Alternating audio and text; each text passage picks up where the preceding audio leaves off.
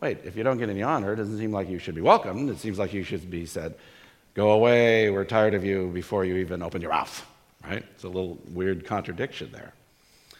The Galileans welcomed him, having seen all that he had done in Jerusalem at the feast. Now, there's actually a big clue there for what's going on.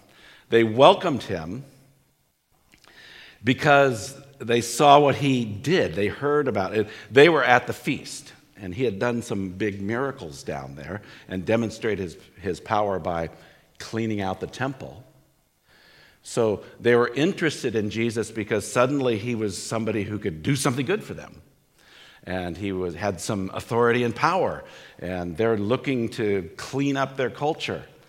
And they were excited about what he could do, and perhaps what he could do for them. And that the same feeling carries on, and we're going to reopen this all up. This is by, just by way of introduction. Uh, that he, he comes in to Cana, and Cana is where he did that wonderful miracle of the, the very first miracle recorded when he turned the water into wine at the wedding feast. And this uh, official comes to him whose son was ill we don't know too much about the identity of the official, and honestly, if you read the commentaries, there's a big discussion. Uh, who is he? He works for the Roman government, and he's, he's a wealthy guy. We know that much. Whether he's Jewish or Gentile, we actually don't know for sure. So, my point of view is that's not really the point of this story, okay? Um, but he's a wealthy guy. It, you can see that just the fact that he has a very, very influential job, but also in verse 51, uh, that word servants is the Greek word for slaves. He has a house of slaves. He's a typical Roman, he's probably a Roman citizen. Uh, Roman citizens owned folks. Now, that sounds horrendous, which in some cases it was, but by and large, in the Roman culture, these were more like employees. They were um, the people who ran your house, you trusted them. They ran your finances, they took care of everything. It might have been a permanent nanny, an au pair, a babysitter, uh, as one of your slaves uh, there in your house. So he's wealthy. But it's interesting to me, isn't it?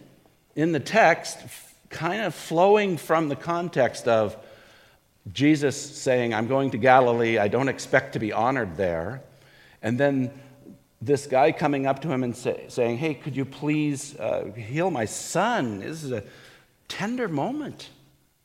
You know, my son is near death. This guy, guy's going all out of his ways. He's traveled from Capernaum to, to Cana. That's something like a 25 mile trip, which in that day was considerable. They didn't have mass transit. Uh, they didn't hop on the train or drive their car, more likely, was what we would think of, right? They couldn't do that. It was a long, hard journey uh, to do that. He hears about Jesus, he comes to him, and that's why verse 48 just sort of pops out at us, right? Isn't it a little weird? Here's this needy guy who's a man of influence, once again. He's a wealthy man. Um, we should honor wealthy men because they can help us sometimes, right? Uh, this feeling like, oh, yeah, you're, you're the kind of guy, you're like Nicodemus. I want to build uh, my kingdom on people who can write big checks. Yeah. Uh, none of that goes through Jesus' mind. He, he says, he actually reprimands him, he actually rebukes him. There's no question that verse 48 is a rebuke. So Jesus said to him, Unless you see signs and wonders, you will not believe. He's kind of getting at the same thing I introduced. That is, that Jesus is, uh, I'll probably say this wrong, so just forgive me and give me grace, right? But Jesus is bugged or irritated. He's at least irritated. It bothers him that this wealthy guy kind of comes in here and he's sort of bossy. In fact, in verse 49, it's an imperative. Notice how I read it. It's, Sir, come down before my child dies. It's an imperative, it's a command. Um, he's kind of bossy. He say, wait a minute, you're the miracle worker. I want a miracle. You do it. you're, you're supposed to do what I want you to do. You're supposed to make my life happy. That's what I want a God for. That, I want God as I define him, and I want him to be actually sort of a genie in a box or in a lamp. you stroke the genie, he comes out and says, Oh, you got three wishes. I want God to do what I want him to do.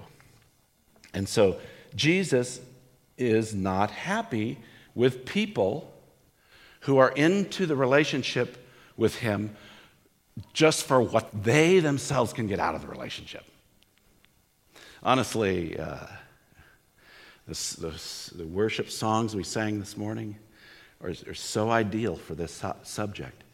We come to a God who is a, he's the great God. You know, we, we ought to honor him and love him and worship him. He's the creator God. He creates the entire universe. He's awesome in power. And then um, Clinton's prayer, using all the Hebrew names for God. He's El Shaddai. He's, I can't remember all those words he said, right? But El, El, El, Elyon, uh, uh, um, El Olam is one of my favorites too. The God of eternity, the everlasting God. He's the mighty God. He's the creator God. He has all power. He deserves our respect, our fear our reverence. You don't just walk up to him and start demanding things. you don't just like him because of what you can get out of him.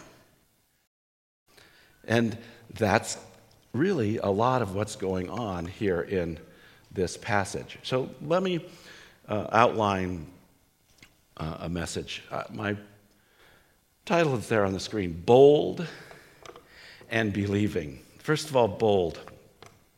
I'm picking it up with this idea that Jesus is bold, okay? Uh, what ha- is happening here, again, the context, you, you want to read the, the Bible uh, as literature. Um, that's, that's literally what we mean by literal interpretation, okay? Uh, you take it like it, it's really written to mean what it says. Okay? Uh, you, don't, you don't take it like magical mystery words, you know, three words here, five words there, and then I'm going to make up whatever I want to believe. It's disrespecting the author. And in this case, that's God. Uh, same kind of thing. I'm into this for what I can get out of it. Shake the bones, see what I get. Anyway, all that to say, look at the context. And remember the context of chapter 4. Uh, right up the, at the top, it started this whole thing. It says, Now, when Jesus learned that the Pharisees had heard that Jesus was making and baptizing more disciples than John, although Jesus himself did not baptize, but only his disciples, he left Judea and departed again for Galilee. What's going on here is Jesus is in Judea and he's getting a really good response. His kingdom, his crowd, his audience is growing. And so, and what that is, it's causing friction with the Pharisees. And in this is very early in his ministry. Jesus ministered for three years, and this is within the first year, probably, within the six, first six months or so. And it's too early for open conflict with the Pharisees. Uh, in other words, honestly, on a human level, he's controlling his popularity because it's not time for him to be crucified. He has a perfect time for it. And that's a whole nother, to me, I just marvel at that all the time. Uh, here's the God of the universe who has all power and all capability. Uh, one of the old terms for God in the Bible is he's the Lord of hosts, H O S T S hosts, okay? Um, th- that means rank upon rank upon rank, file upon file of armies. He has capabilities. He has all capabilities. So he doesn't need to manipulate the politics to control his popularity on a human level. But that's the way he's going about it. It's all about his incarnation and his submission, He's actually here working on a human level as well as a divine level all at the same time. But so he's controlling his popularity and he's literally going to a place where he's going to be less popular. I'm going to go back to Judea because I'm too popular here. And the popularity is bringing on conflict with the Pharisees. Now, this is really cool. He does not need to be popular. Why would you go to a place that you've been saying over and over again, people don't like me there? Uh, they don't honor me there. That's where I'm going. Sign me up. That takes a certain boldness, doesn't it? It takes a certain confidence that you have a mission, that you have a call, that you have a higher purpose. Jesus' purpose was not to be popular. He actually didn't care about that at all. He does not need to be popular. He turns the other cheek. He's the one who taught us this. It's in Matthew 5:39. But I say to you, do not resist the one who is evil, but if anyone slaps you on the right cheek, turn to him the other also. Whack. And what's the normal human response to getting whacked on the cheek? Okay, I'm leaving. Once more, I'm never going to put myself in this situation again because that was really embarrassing. I'm out of here. I'm going to build walls. I'm going to separate. I'm going to stay away from you. You're the last person in the world I want to even be in the same room with again. But Jesus, having been slapped in his own region, his own hometown, goes back there. He's teaching us that God has a call, and sometimes his call is for us to be obdurate, to be hard and to be calloused and to be willing to take the abuse where he calls us to go. There's a little bit more on that. Failure is no reason to quit. See? He, hey, he could have said, Well, I've, I've been to Galilee, I, I was preaching there. It didn't work, so I quit. Well, that, that's not the nature of the Christian gospel. We don't just preach it once and then throw up our hands and say, okay, that's it. I quit. No, failure is no reason to quit. God wants us to, and when He calls us, He wants us to stay there. He wants to speak the truth. It may not be popular, it may be against the flow, it may not bring us honor, but He's called us to speak the truth because why? Because it's the truth, because of the nature of what it is. He wants us to be strong. And I would like to point out some. Uh, couple of uh, verses on this. The commission of the prophets. Uh, uh, Isaiah 6 is awesome, but I want you to turn, please, to Ezekiel uh, chapter 2. Ezekiel chapter 2. Isaiah 6 is the same kind of thing. These, the guys who wrote these huge books in the Bible, when they're commissioned, they're told that you're going to go to a place where you will not be honored, where the Word of God will not be respected, where you won't be popular. In fact, as you go, people will be rejecting you and your message, and they're rejecting me at the same time. So this is Ezekiel 2. I want to read a little bit here. Ezekiel 2. Because, you know, one reason is I love Ezekiel, and it's been a very long time since I've read from Ezekiel. So uh, I thought, oh, I'm going to read Ezekiel this morning uh, Ezekiel 2. And he said to me, Son of man, stand on your feet, and I will speak with you. And he spoke to him. The Spirit entered into me and set me on my feet. And I heard him speaking to me. And he said to me, Son of man, I send you to the people of Israel, to nations of rebels who have rebelled against me. Honestly, this is so key. The Bible presents the proper view of humanity, a, a, proper view of, of, anthropology or sociology, of psychology. Uh, what's the big problem with humanity? We're rebels. We're in rebellion against God. Every, every, every human being is in rebellion against God. We're born rebels. We're born saying, You want me to do that? I'm going to do this. I'm going to do the exact opposite of what you want me to do. Though, who have rebelled against me. And in this case, he's talking about the people of Israel, which honestly is the Galileans, the northern tribes, probably thinking generally, but also specifically the northern tribes. These are the people who know better. They've, they've had the Word of God, it's been taught to them, it's read in their synagogues every week. They have Moses and the prophets. They've heard this over and over and over again, and yet they're still rebelling.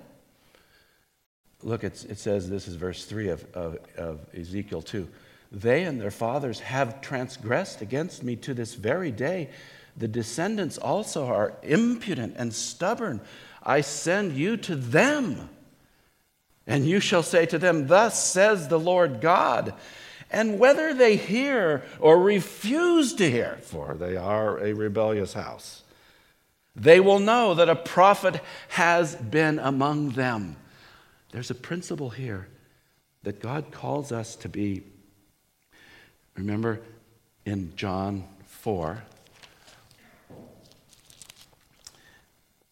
where he says, This water that I give you will become like a spring welling up to eternal life. This is verse 14, John 4 14. And I, I made the point that God wants every single Christian to be a water source. You're a mobile water source. Everywhere you go, you've got the water of life bubbling out of you in some way, shape, or form. And I just love the language of Jesus' promise to this, uh, this, you know, this sinful woman who's cohabitating, who's had five husbands, who is a Samaritan, who lives in Sychar. She's got everything against her. And he says, You can be saved. And you can become a source of life. I've got big plans for you. You're going to go into Sychar and you're going to speak my word. It's verse 14. The water that I will give him. And this is communing with Jesus himself. He's the water. We take him and we take his word. He says, Abide in my word. We, we love him, love his word. This water that I will give him will become. I love that. It's process. You, you don't get this like by coming forward and saying, okay, from, from now on, I'm going to do it right. That's a good start to commit to it, but it's a long process of becoming what God has left you on the earth for. I, am preaching a whole lot of sermons here, but I, I just like, let me check that box too. You're not here by accident. You're not here by accident. And, and you're not here on the earth by accident. He has purposefully decided to leave you here for a, another few hours, okay? And he has a purpose in that. And, and the purpose is so that you'll grow into becoming what he wants you to become. That's significance for us. That's joy. That's service. That's getting our love tanks full. uh, yes. it's exciting. It's good. Uh, I'm sorry, verse 14. The water that I will give him will become in him a spring of water welling up to eternal life. So there is a, an aspect to our witness, it, however it is, Maybe you're not a preacher from the pulpit, but you're a person in a workplace. And I'm not saying that, you know, in any given cavity, you cram it full with the Word of God. You become sort of, you know, some sidelined wacko. Um, uh, there's a time for that, right? Uh, but, but he says, be, what does he say? Be as gentle as a dove and as wise as a serpent. Uh, you, you go out carefully and you look for ways to develop opportunities to speak the Word of God. But you do speak the Word of God because there's a purpose in it. He wants them to hear, He needs them to hear. And whether they hear, this is back to Ezekiel 2 5, And whether they hear or refuse to hear, for they are a rebellious house, they will know that a prophet has been among them. See, the problem with humanity is not the lack of revelation, it's that they're resisting the revelation that they have. God hasn't hidden himself, He's revealed Himself. It's abundant. And He's given us the Word of God to give us specific verbal revelation. Verse 6 And you, Son of Man, do not be afraid of them. See, Jesus is bold. I'm going to go where people don't like me. I'm going to go where I'm going to look out on the audience and know there's a whole lot of those people that think I'm nuts. there's a whole lot of those people who have no respect for me. They don't honor me, right? And they don't. A whole lot. It's probably like 99%, uh, honestly, uh, tragically. His own received him not. Don't be afraid of them, nor be afraid of their words. Though briars and thorns are with you, and you sit on scorpions. I hate scorpions. I've never been bitten by a scorpion, but they are scary, right? I've seen a couple of them. That's as close as I want to get. Any of you been stung by a scorpion? You have been. Is it? It's not nice. It's not nice. I'll take your word for it. so, in other words, that's what Christian ministry is like sometimes. It's like being bit by a scorpion or stung by a scorpion. It's not nice. It's very painful. It's going to happen. It happened to Jesus. His, his heel was bruised as he crushed the head of the serpent. Do not be afraid of their words, nor be dismayed at their looks, for they are a rebellious house, and you shall speak my words to them, whether they hear or refuse to hear, for they are a rebellious house. Uh, we got that, God. rebellious house, rebellious house. What do we expect? We expect people to not listen. We expect people to not care. We expect people to give up or walk away. But you, Son of Man, hear what I say to you. Be not rebellious like that rebellious house. Open your mouth and eat what I give you. And when I looked, behold, a hand was stretched out to me, and behold, a scroll of a book was in it. And he spread it before me, and it had writing on the front and on the back. And there were written on it words of lamentation and mourning and woe. And he said to me, Son of man, eat whatever you find here, eat this scroll, and go speak to the house of Israel. So I opened my mouth, and he gave me this scroll to eat. All that to say is Ezekiel is commissioned to go to a place where the anticipation is no honor, disrespect, and rejection. And uh, finally, just a, a, I have a question mark. What, how about the appetite of God's church? We found out about the appetite of Israel. What about the appetite of God's church? Uh, actually, a few weeks ago, I think I read this great passage, and I'd like to read it again. This is 2 Timothy 4 2. He's, Paul says to Timothy, Preach the word, be ready in season and out of season, reprove, rebuke, and exhort. The, the office of, of pastor or uh, elder is, is not like a chaplaincy uh, where you're, you know, basically you're being very comforting all the time. You never say anything controversial. You fit in, you blend with the decor. Uh, you're just a part of the furniture. No, you're, you're there to actually say something that can be difficult reprove, rebuke, and exhort. Ah, but here's the key with complete patience. It'll take patience to do this. And teaching. Back it up with the Word of God. This is 2 Timothy 4. For the time is coming when people will not endure sound teaching. But having itching ears, they will accumulate for themselves teachers to suit their own passions they're looking for teachers who suit their own passions. I don't want to go to a church that reminds me I am a sinner and I need to repent now and always. I want to go to a church that, that makes me feel good about myself. And they heap to themselves those sorts of teachers. And look at verse 4. This is 2 Timothy 4 4. And will turn away from listening to the truth and wander off into myths. Jesus is bold. He's going back to Galilee in God's purpose and God's time. He knows he's called there to be God's servant. We need a robust faith in God's word. You need a robust confidence in God's word. And that's what Jesus demonstrates for us in his boldness. Now, secondly, believing. Bold and believing. Look at the second part of this story. First of all, avoid the rebuke of Jesus. Avoid the rebuke of Jesus. Verse 48, as I said already, it is a rebuke.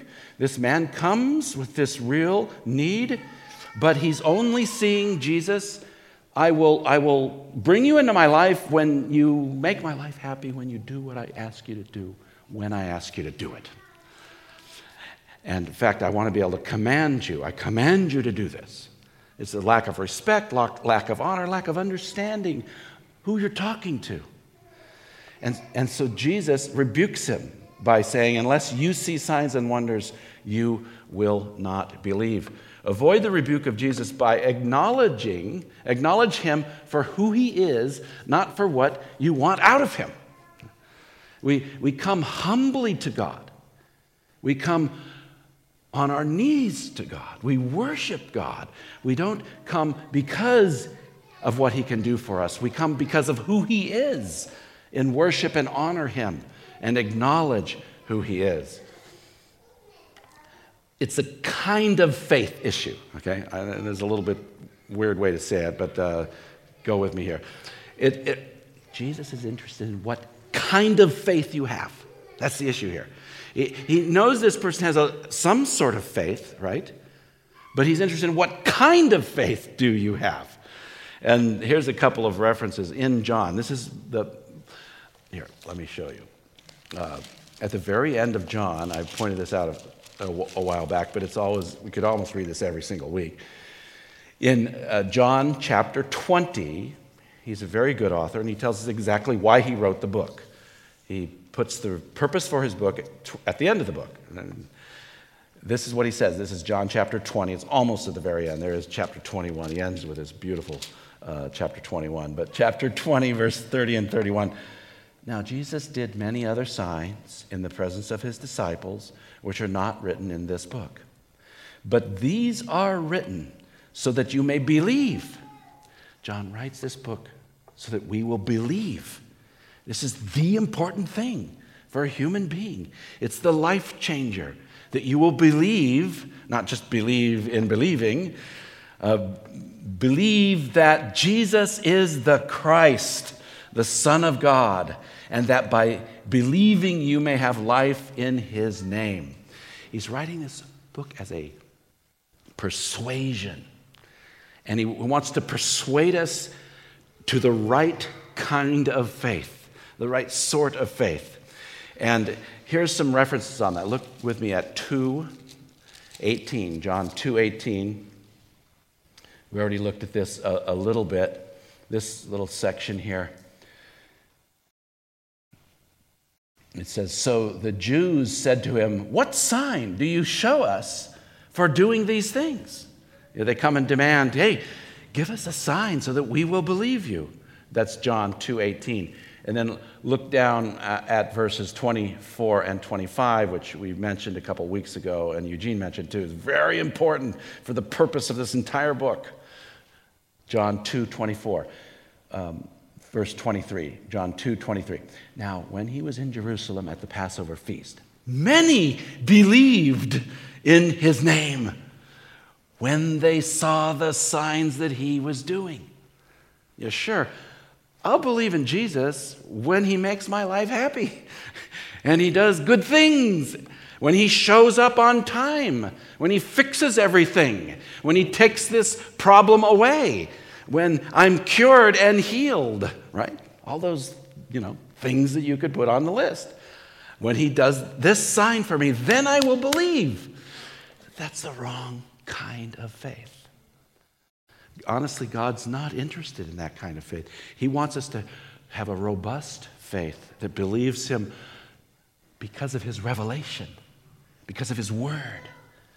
We believe in who He is because we're so abiding in the Word that even if, even if circumstances and technically speaking, even if general revelation contradicts the special revelation, I will go with the special revelation. I'm going to go with what the Bible says, even if my circumstances argue against it. Because the supreme form of revelation is what I wrote you in the book. you know, emphasis is mine. I don't know if God would quite say it that way. But at the end of the game, it's gonna, he's going to say, I wrote it in the book. It wasn't hidden, it was revealed, and you ignored it. You ignored it.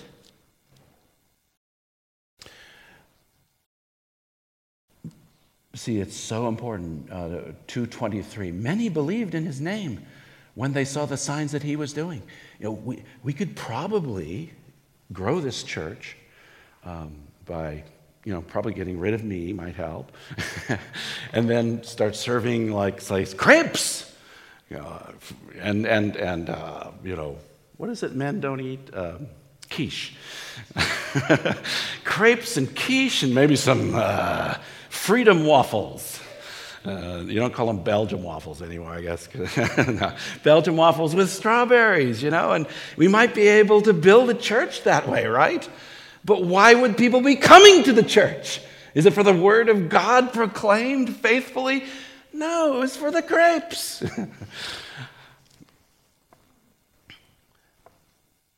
Many people believed in his name when they saw the signs he was doing. But Jesus, this is verse 24, but Jesus on his part did not entrust, and it's the same word, believe. He didn't believe them. They believed him, but he did not believe them. That word entrust is the same exact word. He didn't, and that's what John is getting at. What kind of faith do you have? Do you, you believe him? Do you know him? Are you abiding in his word? Or are you just saying, listen, I want you to fix my problems. And if I get around to figuring out who you are, that's my business. See, that's a form of arrogance. Who are you talking to? You're talking to the guy who's holding your molecules together. you better show some respect. You better show some respect. But Jesus, on his part, did not entrust himself to them because he knew all people. He indeed, he needed no one to bear witness about man, for he himself knew what was in man. Um, a couple really other quick references here. Uh, this is important. 630 is the same theme 6.30, which we'll get to later too, but it says, uh, So they said to him, What sign do you do that we may see and believe you? What work do you perform? See, Jesus faced this over and over again. I want you to dance. You know, when I shoot at the ground, you dance. Uh, maybe that metaphor doesn't work, but I, I like it anyway. I, I just want you to do what I tell you to do. That's what I want out of a God. God as I define him. Oh, you know, God, God forbid. You, you want a God that you defined? You? you don't want a God that you defined. You don't want a God that I defined. You want a God who defines himself, who is and is not silent. He is a big God. The kind of faith matters. And we're talking about how to avoid the rebuke of Jesus. Be persistent. The cool thing about this story is the man got rebuked, but he didn't let it put him off. He, he stayed there. And, and I, I think his attitude was probably still not right uh, because he does use the imperative in verse 49. The official said to him, Come, sir, come down before my child dies. He barks an order, quite literally. He does say, sir, which, which is nice. But he's persistent. Now, if I had time, I could build a very strong point about this, but just take it for granted that this is important. God wants us to be persistent, stick with it. Uh, he tells a whole story about it in Luke 18. Luke 18, Luke 18, write that down in your notes, jot, jot that down. Persistence is rewarded. In other words, you asked him to help you, you got better for a little while, and then it got worse again. So you say, Well, I, I tried that. I tried Jesus. I'll give up on that now. I'm going to try something else because Jesus didn't help me. Helped me for a little while, but then it fell through. It didn't work out for me. Okay? That's the wrong attitude. It's a terrible, tricky thing. You're getting away from the source of all life, the source of all water. Be persistent. Hang in there. Ask again. Ask again. Persistence is rewarded. Luke 18. God, obviously, and by, by His grace, God works in spite of our shortcomings. Another way to put that is God certainly responds to imperfect faith. And the good thing about that is none of us will ever have perfect faith. uh, faith is a gift, but it's still, uh, uh, still tarnished by our sinfulness on this earth. We have obtained a faith, Peter says. It's a gift, but it's still in a sinful package. It's yearning for redemption. I'm, I'm yearning to get out of this package. And, and so God certainly responds to imperfect faith. Don't let this message say, oh, well, when I get my faith perfect, then I'll come to God. That's not what it's saying. It's this strong message of you come to God, keep coming to God, keep asking. He will save you. He will. He certainly responds to imperfect faith. He works in spite of our shortcomings. Believe His word. Uh, this, this guy, this official, is uh, an example to us to believe his word. You see there in verse uh, 50, Jesus said to him, Go, your son will live. The man believed the word that Jesus spoke to him. Believe his word, trust his word uh, above all else, and it will come to pass. Again, bold and believing. We need a robust faith in God's word. Now, closing, I want to point out that this is also in the context of these awesome Samaritans, right?